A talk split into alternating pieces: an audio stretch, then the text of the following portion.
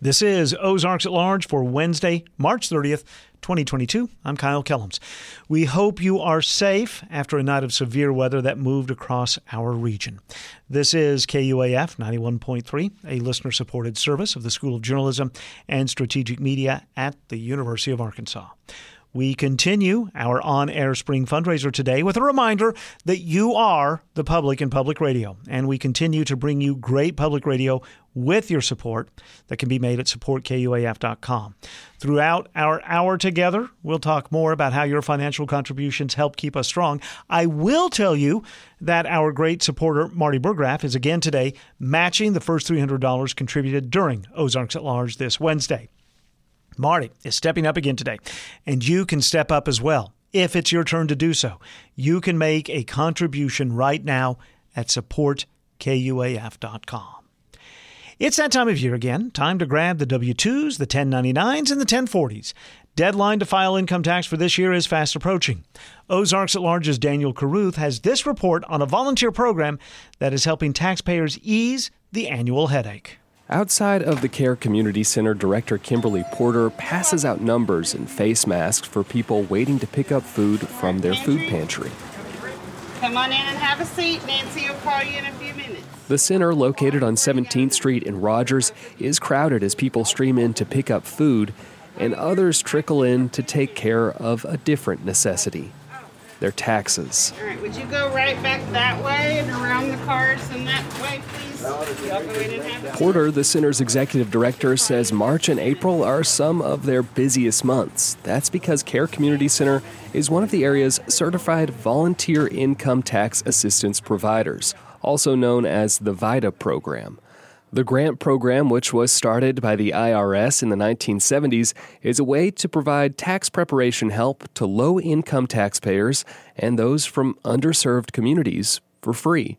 Everyone here, for the most part, is a seasoned volunteer, but we all go through training every year that's required by the IRS. So we know the current tax law, we know how to operate the software we have available, and you get a quality correct return. This is Porter's 19th year providing free tax assistance through CARE. I think the best form of flattery doing this as many years as I have is when you started out with, with taxpayers that were young, raising their kids, and now their kids are working and they bring their kids in and say, Come here and get your taxes done. They will, they will help you make sure that this is right. Um, and I think it's nice that we're building that level of trust and a genuine relationship in the community with our taxpayers. Nathan Wisnat is a project manager and the site coordinator for the Benton County VITA program. He says new clients can often seem overwhelmed trying to navigate tax season. Because it can be very scary. Um, there are a lot of forms. The wording that they use is not always it may be in English, but it's a very strange business professional English that not the average person may understand. And he says many people are left confused by some tax service providers which advertise quote unquote free filing. There has been a lot of marketing during tax season for, you know, come see us, we'll take care of your taxes. Bring your last pay stub, we'll do your taxes. Uh, come in and to this car lot and we'll do your taxes. Use this free software and we'll do your taxes. And they call it for simple returns. Well, a basic simple return is one person, one W 2. That's basically what a simple return is. Anything other than that is now moving into not necessarily simple and probably going to your simple thing you thought was going to be free they may be trying to upcharge you now to do the additional forms, add additional information to the return. Some 70% of Americans are actually eligible to file free taxes through the IRS Free File program. But according to a report from the investigative journalism website ProPublica, a mere 3% of those eligible in 2021 actually chose the free option. People have been inundated with all this free, free, we'll do it for you, we'll do it for you, and they're getting a little jaded and they don't know who to trust. Wisnat says VITA services are available for those with an income at and below $68,000, but Free File is available for those with an adjusted income under $73,000 or for those who fit other requirements like disability status and non primary English speakers or taxpayers over the age of 60. They also made available a few years ago for people who are not anywhere near a VITA program or a TCE program, the free file options that are on their website. And those can be intimidating if you don't know what you're doing. And I think it's important that you have confidence in what you're providing to the IRS. It is very sensitive, personal, confidential, and you want to make sure that you've given them the appropriate information so you don't have problems down the road. And Porter says working with one of their free agents over using a software can help people better understand their returns and some credits they may be eligible for. This year, we had many parents that came in that received the advanced child tax credit that had no idea they had not received the appropriate amount, and they were able to get that money plus anything that was refundable as part of that child tax credit. So, while keeping track of all of this can seem daunting, Wisnat says some of the basic steps for anyone filing taxes to remember are 1. to have your Social Security card ready, 2. to know all of your sources of income. Whether that's your employment it's on a W 2, whether that's self employment on a 1099 NEC, whether that's you went out and raked leaves and got paid cash, any form of income that you had, you need to have all that information. And finally, he says to have accurate bank information to help set up direct deposit for your return. And Porter adds that the most important thing for people to remember is not to panic. One of the biggest misconceptions is if you get a letter from the IRS that the whole world has ended and it's doom and gloom, and it's actually not. And it, it doesn't matter that you are filing late, we can help you resolve that issue. Um, I think the most we ever did for one taxpayer was 10 years. And it's important to remember if you're filing late, you can only get your refunds for the three year time period. So if you need that appointment, call and we'll be happy to get you in and get that taken care of so you get that, that refund in your pocket instead of not being able to have that. The deadline to file taxes in 2022 is Monday, April 18th. The Care Community Center's VITA program has free clinics available at sites in Washington and Benton counties through appointment at their tax center in Rogers or through their mobile app. And Porter says anyone, regardless of residency, is able to use their services. For information, you can visit carecc.org forward slash tax dash center. For Ozarks at Large, I'm Daniel Caruth. All right, if you go all the way back to the little office right back. Thanks so much for being with us on this Wednesday on Ozarks at Large. I'm Kyle Kellums. This is the spring fundraising edition of Ozarks at Large. I want to remind you that Marty Burgraff, who's a great friend of KUAF Public Radio and Ozarks at Large, again today offering a $300 challenge for the first $300 that we can uh, have contributed during Ozarks at Large for this Wednesday. It's a way to encourage you to make that contribution now at the beginning of the show if you can. So if we can raise $300 during Ozarks at Large, it becomes $600 with Marty Burgraff's help. Thank you so much, Marty. Thanks to everyone who has contributed so far. Creating a more informed public. That's the mission of KUAF. We do it with honest, in depth reporting locally here on Ozarks at Large and from around the world throughout the day on KUAF. We report on topics that you care about the economy, health, education, the environment, international affairs. KUAF also informs you about subjects that you may not have known much about. It's the expected and the unexpected. This is the time of year when we also inform you about the unique service that we have and how it works. It's powered by the support of listeners just like you who take the very important step of becoming members. Now that you know how important you are to KUAF, listeners like you are the by far biggest part of the budget that keeps programs like Ozarks at Large and All Things Considered on the air. Now that you know how important you are to KUAF, please make a contribution right now. You can do so at support KUAF.com. It takes just a couple of minutes. You determine the amount. You also determine how you make that contribution. If you'd like to become a sustaining member and give a little bit, the same amount every month, and watch that contribution grow over 12 months, over a year, you can do that at supportkuaf.com. And if you contribute right now up to $300, you'd be helping us meet the goal, if we haven't yet already, that has been um, established by the challenge from Marty Burgraff of $300. We're trying to get early uh, to $600 with that match from Marty Burgraff. But whatever the amount you can afford, whatever the value you place on Ozarks at Large, Public Radio, and KUAF, you can make a contribution right now, safely and securely, at supportkuaf.com. And thank you. Ozarks at Large is underwritten, in part, by the Walton Family Charitable Support Foundation. KUAF is supported by TC Screen Printing and Apparel and the Arkansas Shirt Club, offering a subscription based monthly mail delivery of Arkansas themed t shirts celebrating the good people, outdoors, and places called home. Subscription information and more are available at arkansasshirtclub.com. This is Ozarks at Large. Thanks for your support of KUAF, support that allows us to go beyond the boundaries of broadcast radio. Over the past couple of years, we've expanded our mission to include podcasts, podcasts that keep you up to date on a range of topics from mental health in our region to digital currency. One of those podcasts, Undisciplined, releases a new episode today. Undisciplined is a collaboration between KUAF, Ozarks at Large, and the African and African American Studies program at the University of Arkansas.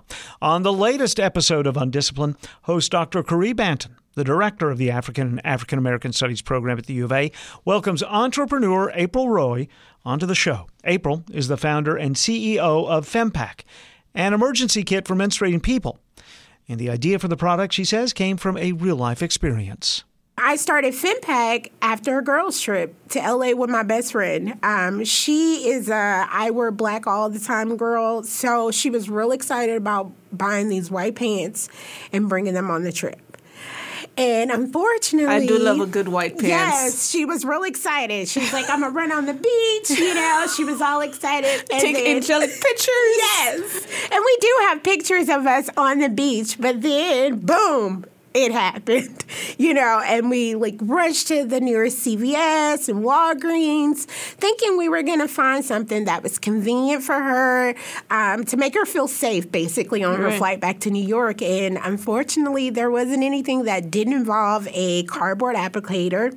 Uh, she complained about them not having her, like, the brand that she loves. Um, and then she didn't have the proper underwear. So we were looking for underwear, oh, and I think the only size they had was like 3X. So it's basically all of these missing pieces, like and it was just like okay we know this happens. Because if you if you are going to wear a pad it cannot be a thong. Exactly. You know?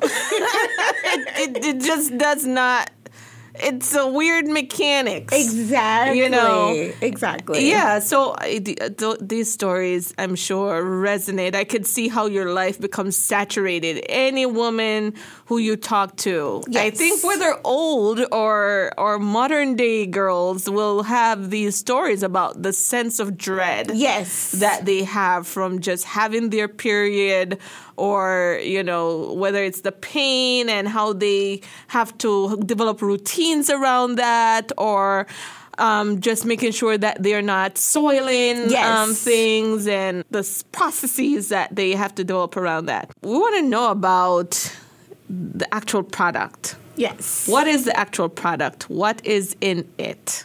So our kit um, comes with one black panty, one pad, one tampon with plant based applicator, one panty liner, one feminine wipe, one two tablet ibuprofen, and one dark chocolate mini for cravings. Um, our pads biodegrade after 290 days. Um, and I think our tampon applicator, if I'm not mistaken, is 95% sugarcane. Um, and so it's all about sustainability as well, but also about convenience. Um, again, it's all about making menstrual hygiene care accessible in every space that women and all menstruating people exist. Um, and so it's about six by one. You can put it in a large pocket, your purse, keep it in your car, um, as well as work. Um, and so the spaces we were looking to get into and are in um, are some schools. We're in hotels. Um, we have a travel trade show coming up where we're really trying to push them um, into the airline industry as well as airports. Um, you know, but again, it's really about making them available in every space that we exist. Um, parks, nightclubs. Everywhere. You know, that's one thing we shouldn't have to worry about. Um, and also, if you want me to shop in your store, if I get my period, I'm going home. Like, how about you provide me with something? You know, and so it's really thinking about the the consumer, um, not just about like the money, but about making sure that you're providing accessible menstrual hygiene care. I was at a trade show, like I said recently, um, and so many women came up to me and was like, oh my God, I need this product now. Or I needed this last night at the casino. I had to buy like all the pads and I only needed one. Right. And so, yeah, while I was out, I was taking pictures in the airport, uh, in the casinos to see. And all you have is like this big box of tampons and big bulky pads. So it's just like, show the world, I'm on my period right now. See you guys, you know. And so that's the one thing about our product is discretion.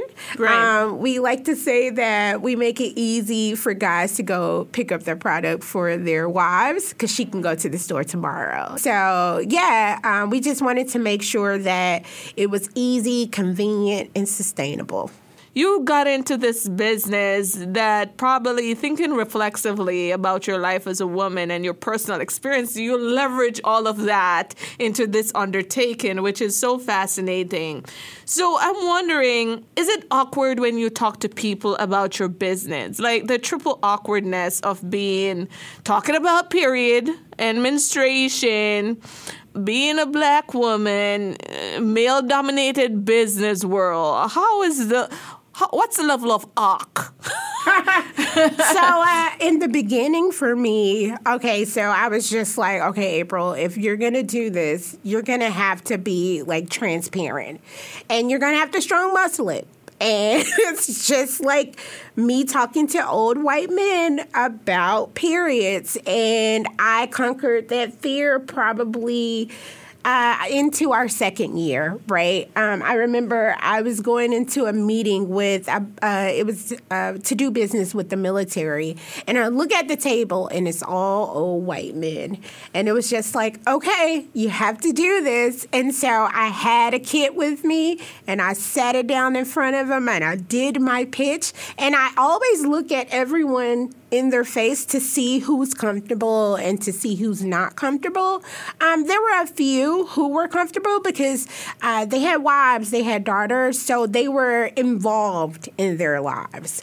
Um, but then you have men who don't want to hear that. Um, I was pitching once to a committee, and a guy who was a CEO of a company, he basically asked, Why did he have to care about his women employees? Uh, when it comes to their periods. Why he, that he, that sounds like a personal issue, um, and so and we can extrapolate onto how. Why should I care about uh, single women with children during COVID having exactly. to teach at home? You yes. know, why should I have to supply toilet paper? okay, so that is the thing. So as he's going on and on, my face is basically like, oh my god, I can't believe he said this out loud. And so as he finished, I go, um, I'm so happy you asked that question. Do you carry toilet paper with you everywhere you go? And he goes, Oh, well, I think I have some in my truck. I wanted to yell, You're lying, but let's go with it. Let's say you have it in your truck, right? I said, Oh, well, not in your truck. Like, do you carry a man bag, man purse with you, you know, just in case it happens while you're out?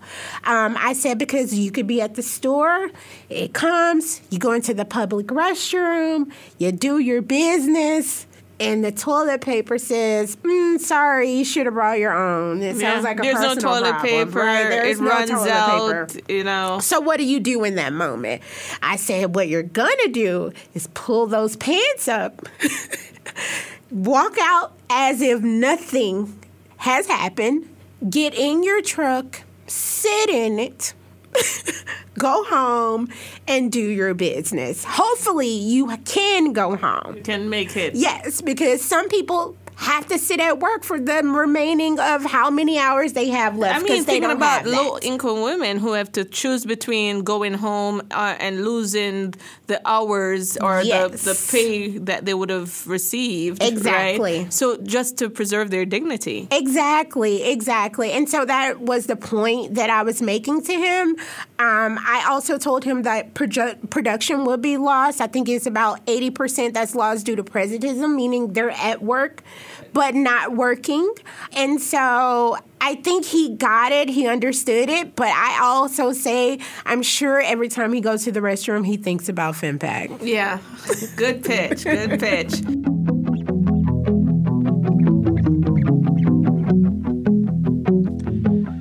You can hear the full conversation on the Undisciplined podcast feed that's available through all major podcast distributors.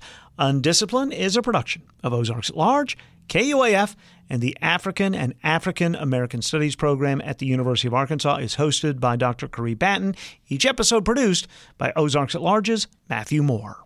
Crystal Bridges Museum of American Art presents The Dirty South Contemporary Art, Material Culture, and the Sonic Impulse, a celebration and exploration of Southern black culture from the past 100 years. This nationally recognized exhibition presents visual art textiles, and sound components to exhibit the persistence of power through expression. Open through July 25th. crystalbridges.org for tickets. KUAF is supported by Little Wing Productions, presenting the classic rock band Three Dog Night to the auditorium in Eureka Springs Thursday, July 14th. Hits include Mama Told Me Not to Come, Joy to the World, an old fashioned love song, and more. Tickets are available online at tickets at thundertix.com. This is Ozarks at Large. We certainly appreciate your support of public radio, this public radio station, and your community. The theater company, the Smokehouse Players, connects to community beyond just presenting live theater to audiences. Early next month, the Smokehouse Players will again team up with Magdalene Serenity House, contributing house receipts from a Thursday night show to the nonprofit that assists women who have experienced trauma, sexual exploitation, addiction, and incarceration. That next production, Love Letters, will again be staged at the Smokehouse Building near the intersection of Martin Luther King Jr. Boulevard and Ripple Road in Fayetteville. Opening night is Thursday, April 7th. That night's patrons' donations for ticket prices will be passed along to Magdalene Serenity House. Last week, we invited the co founders of the Smokehouse Players, Terry Vaughn and Tim Gilser, who happen to also be the two actors in Love Letters, as well as Warren Rosenhauer, the director of the production, and April Backrock, the executive director of Magdalene Serenity House, all of them to the Firmin Garner Performance Studio at KUAF. Terry Vaughn says next week's presentation marks the end of a pandemic induced two year hiatus for the company after they had to shutter a production of Who's Afraid of Virginia Woolf just before it opened. But that was a very difficult show to shut down because four characters, big set. It was, you know, more complicated. This is a simple show to produce. It's just the two of us. Um, it's very sweet. And I think um, after living through COVID, uh, we all understand the importance of connections. And even though you may not be physically together, relationships can continue to grow and ripen without being in the same physical proximity. And love letters is about a relationship between two people, uh, which is um, held together through the correspondence they've shared for 50 years. It's a 50 year love affair from 1937 to 1987. And it's also about the uh, beauty of uh, the lost art of letter writing, which no one does anymore, and how uh, powerful handwritten correspondence is and how handwritten letters are everlasting, even beyond death. That's the antithesis of Who's Afraid of Virginia Woolf. yes, yes, from the light to the dark. No one has ever described Who's Afraid of Virginia Woolf as a sweet play. Yes, yes. but also outside of the theme, um, this show is, I would say, easily collapsible if we have to postpone because of another wave, another outbreak. And this is a play, and it, this is an author's note. It's a, a sort of a play that needs no theater, no special set, no memorization of lines, no commitment from the two actors beyond the night of the performance. So if we do have to collapse because of another wave, it's going to be easy for us to fold it and just another couple of weeks down the line. Warren Rosenhauer, director of this easily easily collapsible play. What does that mean for you and what we see on the stage? Well, it's it's it's pretty. Uh, as Terry and Tim want to make sure that everyone knows about Smokehouse Players, it's pretty bare bones. You know, the actors walk on, they begin reading their love letters to one another, and um, it. I, I, be, I become more of a listener than actually a physical director saying stand stage right, move stage left, sit, pick up that coffee cup. I'm out there just listening to their voices and trying to interpret what the author's intent was is for for the characters. And we've had several discussions. We we read something like, "Oh, that's wonderful," and then the next time we read it, we go, "Wait a minute, I think." We need to move in this direction. She's saying this, and he's responding here. So, it's it's more of not that directors don't listen, but this is all just listening. I mean, there is no, there's not, there's not much uh, visual movement that I have to interpret or give the actors insight into. And because it starts when they're children and then goes until they're adults, you know, this 50 year love affair between these two people, and the the uh, convention in which the playwright wants us to do it, as far as the staging is concerned, it's like the peeling of an onion. You know, you see these lives evolve and devolve um, and it's just through their written correspondence. But if it starts with children and it spans 50 years, what do you as a director tell your actors to do as far as vocal behavior and, and actions like that? That's very interesting because Mr. Gurney is very specific in saying this is not, do not portray the, the young people childlike. He wants he wants it to be as if the characters have picked up these letters. These people have picked up these letters at age 60 and are rereading them to us. So we're not, you know, there's not going to be any childlike talk or anything. I think the idea of age comes through with the way he's written the script and the way he's written the letters. Oh, yeah, they're children here. Oh, wait, they're in middle school or junior high now. Oh, now we're up and they're they're they're off at college, you know. So the way it's written is we know at what point these people are in their lives, and we don't need to hear any kind of uh, of vocal interpretation of being childlike or or um, or youthful. Uh, it is really like someone like us picking up letters from 50 years ago and just reading them in our in our memory thinking what these people were like. And that's the beauty of handwritten letters. I know i've got a, a, desk at home and i have an entire drawer that is filled with letters that i've saved over the last 40 years. When i read a text or when i read an email i hear my voice reading it. But when i pick up a letter from my mother as soon as i see her handwriting although she's dead for 10 years i hear my mother's voice and that's what this play is. These people are hearing each other speak through the handwritten correspondence between the two of them. It's very beautiful and sweet and funny and tender. It's it's a lovely little piece. Yeah, and um, he he he he's quite specific in saying that while you're listening to the letter, the other characters listening, you're not to to what we call in theater mug or react or like ooh and ah. I mean, you are listening to you. It's as if you're just reading the letter and you're li- watching and listening to what the person's saying. It's uh, it's quite interesting. It's it's a different kind of theater. I mean, it's not it, you know, it's not. Um, it's what somebody might interpret as an oral interpretation of a script. There's a partnership that that Smokehouse players have had before with Magdalene Serenity House. Yes, that exists again. Yes.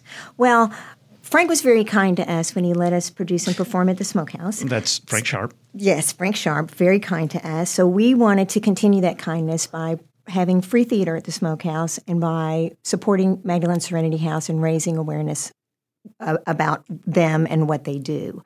Um, tickets for Smokehouse players are free, but the opening night of every new production is a benefit for Magdalene. And any money that we can get folks to donate when they come to the theater on opening night, 100% of it goes to Magdalene. And the beautiful thing that's been happening is the chilling room is small, so there's only so many people that we can get in there. So there's only so much money that we can raise on opening night. But individual donors have started to come forward, and they have said they will match whatever we're able to contribute. So for our last production, Night Mother, we raised over $6,800 in one night because we had four matching donors. And for this production, we've already got six matching donors. So we're very excited that we're going to get people to come out and just contribute a little because it's time six and help us, help Magdalene, help the women in this community because it's a fantastic organization and they're doing great work for women in our area. April, when I was hearing Warren Rose, Rosenhauer talk about as a director listening, I was thinking, well, there's something that happens at Magdalene Serenity House, right? That's something in common. Yeah, absolutely. And what's really neat about Magdalene is it is a two year program and it is at no cost to the women in our program. And we specifically serve women who've experienced trauma, sexual exploitation, addiction, and incarceration. A lot of folks don't know that there is a 114 bed women's prison here in Fayetteville. It's a really neat prison as far as prisons go, and that the women are able to come there and get treatment and job training. They're able to take college courses. And so while they're in this program, they're doing that real hard work of healing and recovery. But what we found out is that once women finish this program, there's a lack of safe places for these women to parole out to. And so we at Magdalene, we want to give them an opportunity to continue their healing, to continue their recovery in our two year program and listening and building relationships relationship. For some women, this is the first safe place they have had in their entire life. And so, just having this opportunity to build this relationship with these women over the span of two years and seeing the tremendous amount of growth and healing and recovery that takes place during that time is truly an inspiration. And we're grateful that we have a community that embraces this work. And Smokehouse players are truly a part of that community, which makes this life changing program possible. April, this play is so much about connection and communication. I mean, I don't want to, uh, you know, stretch a metaphor here, but that sounds exactly like part of the mission of Magdalene Serenity House. It does. And as we've kind of talked about this art of handwritten letters, I think about how when women are reaching out to us and they're still incarcerated, it's coming through a letter and we're reading the letter, we're reading their story. They're asking for help, they're asking for an opportunity to continue their recovery work. And we have always made it a point to respond to every letter we get because we know for most women, when they're incarcerated, they're not hearing from family. They're not hearing from their children. And if we can make their day by sending a handwritten letter that says, Wow, you are doing such hard work. And I'm so proud of you for reaching out and saying, Hey, I want to continue. How brave that is. And we will stay in touch with women during their entire stay and just give them that hope to keep going, to know that their life can be better. And we see a lot of women when they come out and they do enter our program say, That really meant a lot to me. I didn't receive mail from anybody else while I was incarcerated.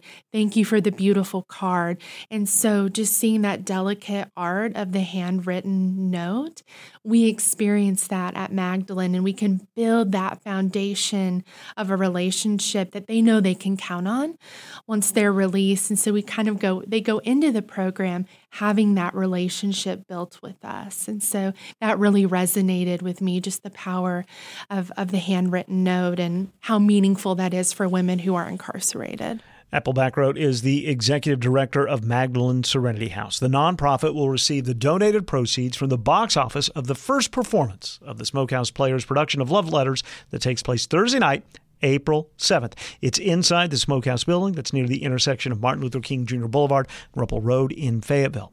We also, in that conversation, heard from actors and Smokehouse player founders Terry Vaughn and Tim Gilser, and the director of Love Letters, Warren Rosenhauer.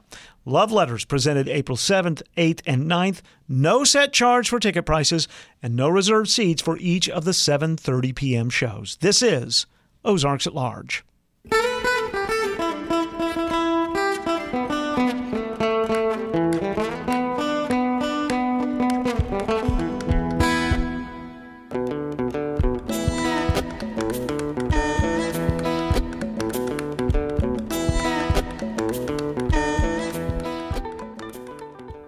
Happy Wednesday. This is KUAF 91.3, your public radio station. This is Ozarks at Large. I'm Kyle Kellums. Thanks for being with us. We continue our on air spring fundraiser throughout the rest of this week on KUAF. It's a time when we remind you uh, that we can be here and we have been here because of listeners like you who make a financial contribution. You can do that right now at supportkuaf.com. And uh, again, a very big thank you to Marty Burgraff of Fayetteville, who again today made a $300 challenge, trying to get $300 raised quickly during Ozarks at Large on this Wednesday, so it could be $600 raised before the hour is even over.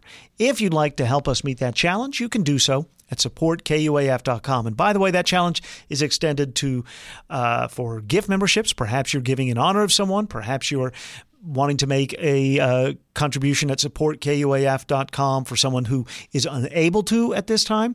It also counts if you've been making contributions for years or it's your first ever contribution. They all count towards Marty Burgraff's $300 challenge during this Wednesday hour of Ozarks at Large. Thank you so much, Marty, for doing your part. Thanks everyone who has contributed so far. You know, KUAF is a shared service. You're among thousands in Northwest Arkansas, the Arkansas River Valley, Eastern Oklahoma, and Southern Missouri who listen to KUAF every day. Funding all the journalism you hear on KUAF is a shared investment. We share the cost of all of NPR's reporting with hundreds of other public radio stations across the country. We can't make this investment each year without your help. It's that simple. We rely on voluntary contributions of a varying amount from our listeners to fund all of our national, international, and local reporting. If you hear it on KUAF, it's being funded by you and listeners like you. This continues to be a critical time to be informed, which makes it a critical time to give if you can give. It doesn't have to be a lot of money. A small monthly contribution makes giving affordable to you and reliable for us. You can become a monthly sustaining member at supportkuaf.com. You can give a one time contribution at supportkuaf.com. And really, I think any questions you might have about how this works are answered at supportkuaf.com. And I'll remind you again that the first $300 contributed during Wednesday Ozarks at Large matching Marty Burgraff of Fayetteville's generous $300 contribution. So you can make a contribution in the amount you choose that supports the public radio you listen to, and it also helps us meet Marty's latest uh, Ozarks at Large challenge. All of those can take place at supportkuaf.com. You're doing your part to make sure there is local conversation on Ozarks at Large, but also that you can hear great music on the weekends like Mike Shirkey and the Pick and Post or the Generic Blues Show with Paul Kelso and the national and international reporting that's on our station every day of the year. Make the contribution now while you're thinking about it in the amount of your choice at supportkuaf.com. joined with thousands of others who are doing their part. We appreciate it from all of us that work at Ozarks at Large and from your fellow listeners. Thank you very much. Hey y'all, I'm Joy McGowan. And I'm Denisha Simpson. And, and we, we, are Resilient, Resilient Black, Black women. women. Resilient Black Women is a new podcast that aims to demystify mental health and increase access to mental health care for all people, but especially Black women and women of color. Research shows that Black women and women of color have more barriers standing in their way of seeking mental health care including racism and discrimination, the stigma of mental health care, limited access and lack of providers who identify within communities of color. So join us on the second and fourth Friday of the month as we break down barriers and talk about resilience, grief, our bodies, and much, much more. The Resilient Black Women podcast is available at and anywhere you get your podcasts.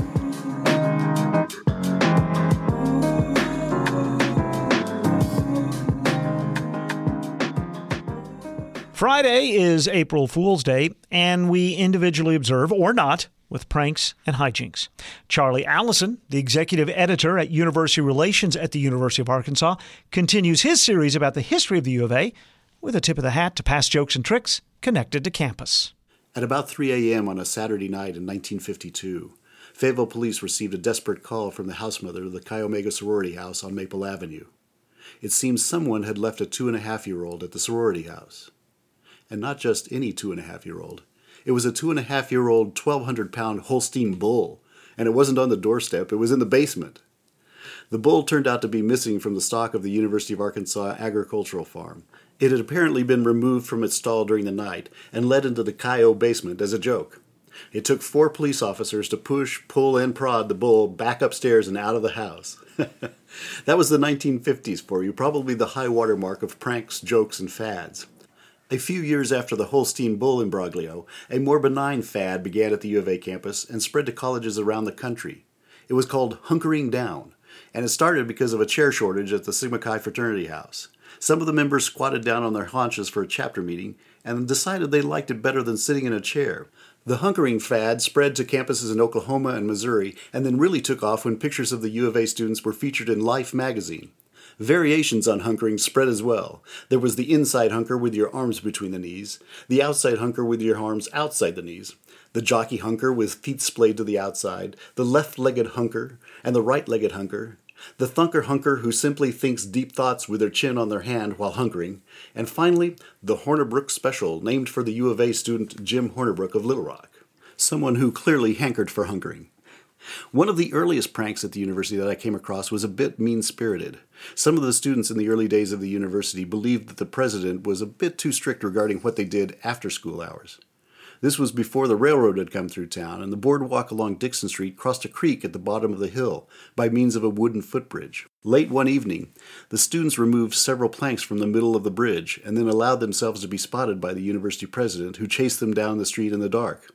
The students ran across the footbridge and jumped over the open point in the bridge, but the president came along and fell through to the creek below.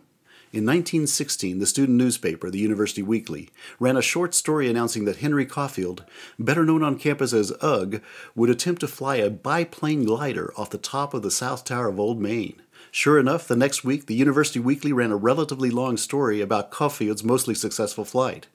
The newspaper reported that the wind was blowing briskly out of the southwest, and all safety checks were made prior to the attempt in front of a crowd of nearly 500 people watching from the lawn below.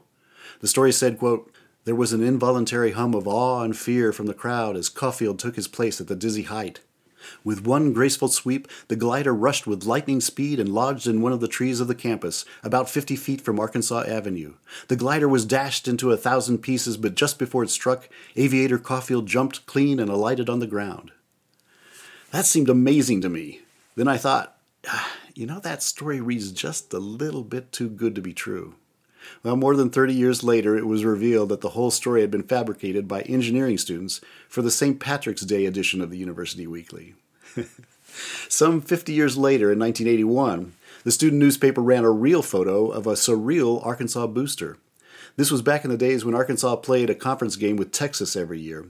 This new, odd Arkansas booster, really a cheerleader of sorts, stood on the green between the dining hall and Humphrey's dormitory. It held a sign that said simply, Go Hogs, beat Texas. In reality, uh, this stoic cheerleader was a 12 foot tall statue of the Shoney's Big Boy, purloined from the outside of Shoney's restaurant on the far north side of Fayetteville. Apparently, the statue wasn't bolted down, so in some ways it proved much easier to borrow than the perpetrators expected. But it was also much bigger than the perpetrators had imagined, and a tarp they planned to use to cover the big boy wasn't big enough to cover the arm holding the hamburger. That arm and hamburger were seen in the early morning hours hanging outside the bed of a pickup truck that carried it through Fayetteville and across campus to the dining hall during the wee hours to greet students on the way to breakfast in the morning. the next day, the Hogs under Coach Lou Holtz lit up the scoreboard against the number one ranked Texas, winning 42 to 11. I'm sure that there are still alumni out there who are superstitious and still hoping for a return of the Shoney's big boy to campus for the next Texas game.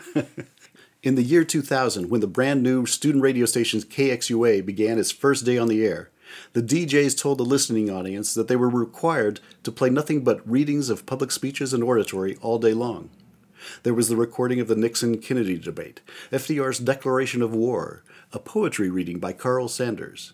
And it was all in fun since their first broadcast was on April Fool's Day. the Office of University Housing got in on the April Fool's Act with a practical joke of their own in 2012. During spring break, while all the students were away, they painted an inky black fissure across the floor of the great room at Pomfret Hall, complete with wooden planks across the chasm, emergency tape, and orange warning codes. While the gag was visually stunning, especially from the cafeteria balcony above, the fissure served a practical purpose too, explaining what to do in case of a real earthquake. Speaking of April Fool's Day and radio hijinks, this very show, Ozarks at Large, indulged in its own mischievous streak. One year, the director of the Arkansas poll, Professor Janine Parry, came on the show to provide the latest findings of the university's statewide poll.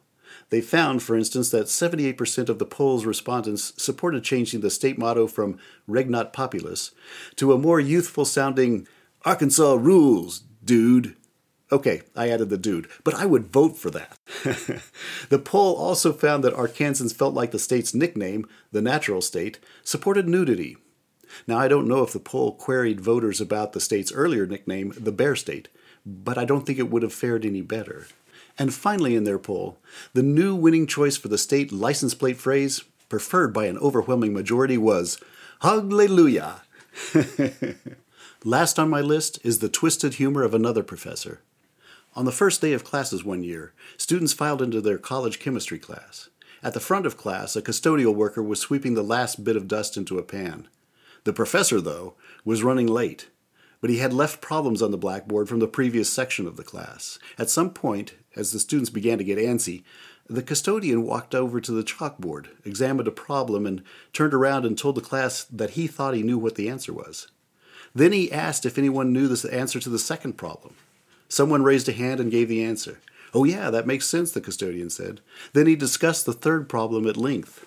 Slowly, one by one, the students began realizing that the custodian was, in fact, their chemistry professor, Dr. Wally Cordes, a master of engaging students in the classroom.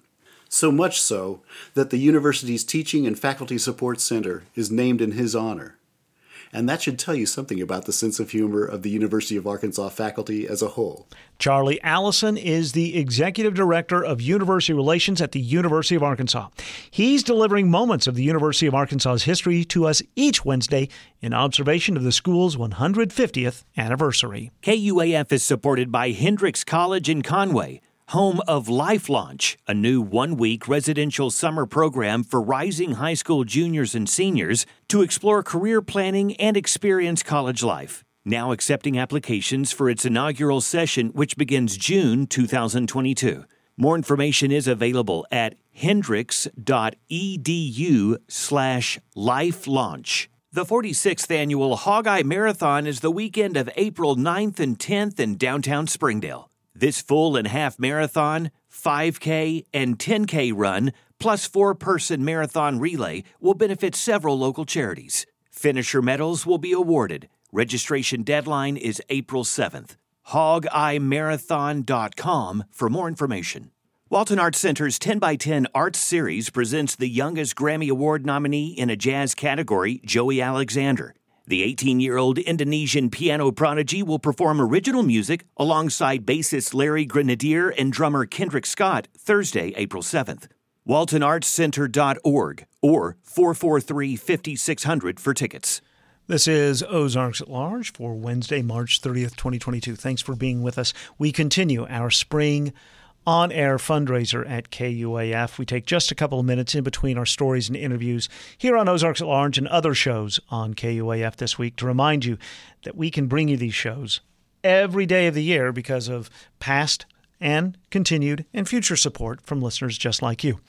If you've been meaning to make that support during the first two and a half days or so of our on air fundraiser this spring, you can do so right now. It's very simple and it's very safe. Just go to supportkuaf.com and again, I'd like to thank uh, our, our great friend and great supporter of public radio, KUAF, and Ozarks at Large, Marty Burgraff of Fayetteville, who has made a $300 challenge again today. First $300 raised during Ozarks at Large this Wednesday, matched by Marty. The idea here is that it's a, an extra little gentle as gentle as the nudge can be to make you give early during this hour so we can keep our momentum going as we continue through this spring on air fundraiser. So, Marty Burgraff has put up another $300 like Marty did on Tuesday and Monday. If you can help us match that, it'd be worth $600 uh, quickly for Ozarks at Large, KUAF, and Public Radio. You can make your contribution at supportkuaf.com. KUAF is your independent, member supported news organization. What does that mean? Well, it means that profits shareholders, and ratings do not factor into our editorial decisions. The objective is to provide the highest quality reporting to the communities that we serve. And that's a that's a big swath, right? It's Northwest Arkansas, it's the Arkansas River Valley, Eastern Oklahoma, and Southern Missouri. This includes news programs like Morning Edition, all things considered, the conversations you hear here on Ozarks at Large and 1A with Terry Gross on Fresh Air, podcasts that cover everything from the upcoming elections to pop culture, and a robust news presence at KUAF.com. Breaking news, insightful conversations, all supported with your financial contribution. Listener support is not just an essential part of the equation, it's the biggest essential part of our equation. Without listener support, this is not hyperbole, this is actual truth. Without listener support, KUAF can't be here. We can't survive. You can do your part if you're able today to make sure KUAF does survive by contributing right now. You can contribute online at supportkuaf.com. And again, all contributions matter. We do not have a minimum amount. We do not even have a suggested amount. We are just really trying to all work together. So when we pool our resources together as we're able, we continue to pay for the programs that you enjoy and the programs you rely on every day at KUAF. You can make the contribution at supportkuaf.com. And if you'd like, you can become a sustaining member of KUAF. Give a little bit every single month, and over the course of 12 months, that becomes a a gift with a lot of impact to KUAF. It also provides a reliable source of income for KUAF. My wife and I have been sustaining members, giving something every month for uh, several years now. If you're interested in, in doing your gift that way, you can find out more at supportkuaf.com. However, you want to give, however much you want to give, please let's hear from you now at supportkuaf.com and thank you. For the Central Arkansas Library System, I'm Mark Christ with an Encyclopedia of Arkansas Minute. Born on a Lincoln County farm in 1907, Ethel Ross Dawson spent her life fighting for self sufficiency and political independence for black Arkansans. After graduating from what is now the University of Arkansas at Pine Bluff in 1940, Dawson served as a home demonstration agent in Gould, then taught home economics in Pine Bluff. Working with the National Council of Churches of Christ, she became more politically active and urged rural blacks to use their political clout, saying, We were always encouraging people to pay their poll taxes and vote. As secretary of the Pine Bluff NAACP chapter, she used Christian doctrine to support rural activism and urged blacks to seek new opportunities as agriculture grew more mechanized. Her causes range from fighting racism in newspaper coverage to opposing over policing of black communities to working with the Student Nonviolent Coordinating Committee. She fought for black political and economic access until her 1984 death. To learn more, visit encyclopediaofarkansas.net. This is KUAF 91.3, Fayetteville, Fort Smith, Bentonville, and Tahlequah. Timothy Dennis produced today's show inside the Harold and Blanchcock News Studio. Contributors included Daniel Caruth, Dr. Caree Banton, Charlie Allison, and Mark Christ. The Undisciplined Podcast is produced by Matthew Moore. Our theme is titled First Hurrah. It's written and performed by Daryl Sean. Thanks for your continued support, and thanks again today to Marty Burgraff for issuing that Wednesday $300 challenge during Ozarks at Large. Hopefully, everyone made it as safely through the severe weather overnight as possible. We will be back with you tomorrow at noon and 7 for a Thursday edition of Ozarks at Large. We're always with you on your schedule if you subscribe to the free KUAF and Ozarks at Large podcast. It's available through all major podcast distributors. Speaking of online, you can always go to supportkuaf.com and make a financial contribution in your amount to support this station and this program. From the Carver Center for Public Radio, I'm Kyle Kellums.